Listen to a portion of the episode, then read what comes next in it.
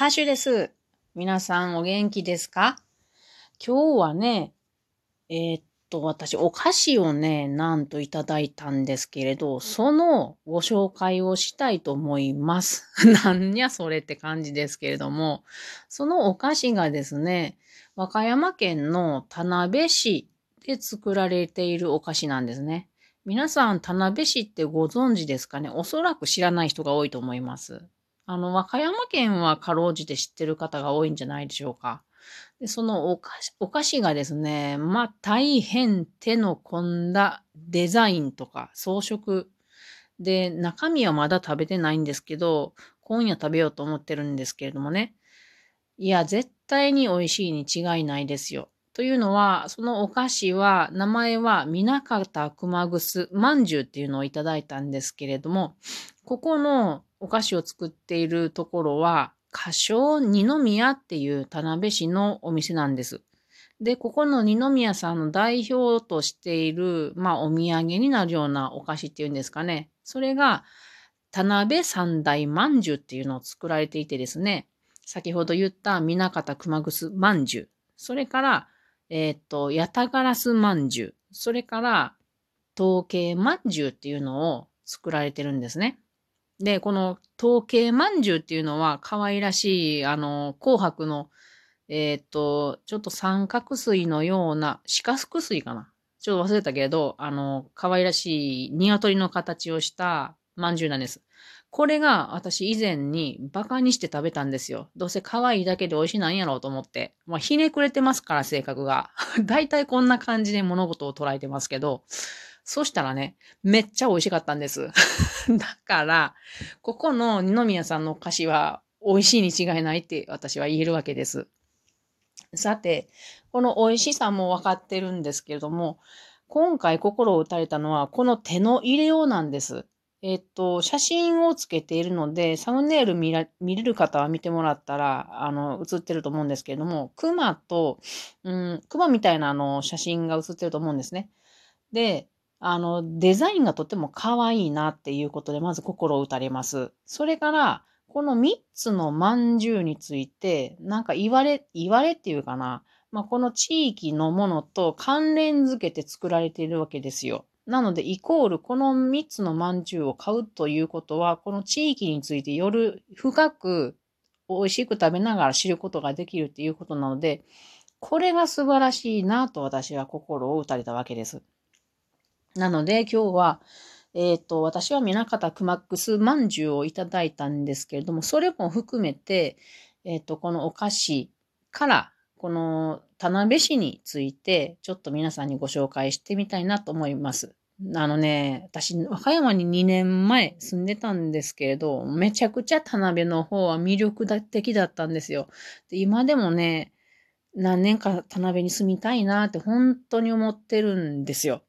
なので、もう本当に皆さんね、田辺行ったことない人は行ってほしい。心の叫び。このお菓子のね、あのパンフレットがあるんですけど、そこにいい言葉が書いてあるので、ちょっとそれ読んでみますね。はい。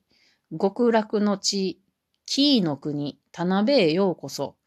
太平洋に面し、黒潮の恵みにより冬は暖かく、夏は比較的涼しい田辺。朝はレトロな純喫茶でモーニング。昼には透き通る海で泳ぎ、神秘的な森をトレッキング。温泉で癒され、夜は新鮮なお刺身を魚に飲む。田辺はそんな極楽が味わえるところです。うーんと、蘇りと再生の地へようこそって書いてあります。今読んだ通りの閉じですよ。それをちょっと紐解いていきます。行きますってなんや。行きます。まず、うん、田辺がどこにあるかっていうのを説明しましょうね。というか、和歌山県から説明せなあかんな。和歌山県は大阪の南にあります。隣接しています。で、その中、和歌山県の中でも田辺市っていうのは和歌山県の中南部にあ位置していまして、えー、っと、都市としては、和歌山県の一番の都市は北にある和歌山市。で、二番目の都市っていうことですね。で、交通としては、南紀白浜空港っていうのがあって、これは羽田空港から1時間で直通で来れるところです。で、電車やったら JR の紀勢本線の紀伊田辺駅っていうのがあります。で、これは特急黒潮とかが通ってまして、これまたかっこいい電車なんですけど、新大阪駅から2時間で来れます。で、和歌山駅からは1時間20分で、20分でこれ、1時間20分で来れます。ということはですね、遠いんですよ。あの、新大阪駅っから和歌山でまでがだいたい40分で来れるんやけど、そっからが遠いって覚えといてください。あの、私も一回黒潮で行ったことがあります。和歌山駅から。遠って思いましたから。県内だけど、遠ほんほんまに遠いよ。で、あとはね、高速だとですね、阪和自動車道っていうのが大阪の方から来てますので、南紀田辺インターチェンジというところで降りてもったらいいですね。あと、東側の三重県側からいらっしゃるんだったら、紀勢自動車道っていうのがあるので、まあ、すさみ南インターチェンジとかで降りてもらったら、田辺市に来てもらえると思います。で、この田辺市のやっぱり一番大きな特徴としては、やはり熊野本宮大社じゃないかなって思いますね。熊野本宮大社っていうのは、うーんとね、ユネスコの世界遺産で、紀伊山地の霊場と山系道っていうのが登録されてるんですけれども、その中の一つなんですね。で、うんと、三山、熊野三山っていうのがあって、それはまあ、熊野本宮大社とか、あと、えっ、ー、とね、いろいろ、あと二つあるんですよ。なんや、いきなり忘れたぞ。ごめん、調べてください。あの、これでも私、あの、そこの案内の資格を持ってるのに、ね。最悪や。まあ、全然勉強してないけど。で、えっ、ー、とね、その、えっ、ー、と、世界遺産に登録されてるものっていうのは、その霊場と三景道っていうのは、熊野本宮大社とですね、これは田辺ですよね。それから、えっ、ー、とね、もう一つは、吉野、奈良県の吉野ですね。これが山岳信仰ですね。あと、和歌山にある高野山。これは有名な、えっ、と、空海が開いたところですけれども、この3つを含めて、それからそこへ行く道が全部含まれたわけで、全体が世界遺産となっています。で、このね、えっと、田辺には、その本宮から近いところに、湯の峰温泉っていうのもあって、これがまたおすすめです。当然これも世界遺産に含まれているものです。なので、世界遺産の温泉にどうぞ使ってみてください。足が良くなるっていう、あの、私の太鼓の師匠が、足悪かったのに入ったら良くなったって言うてました。ほんま、ほんまですよ。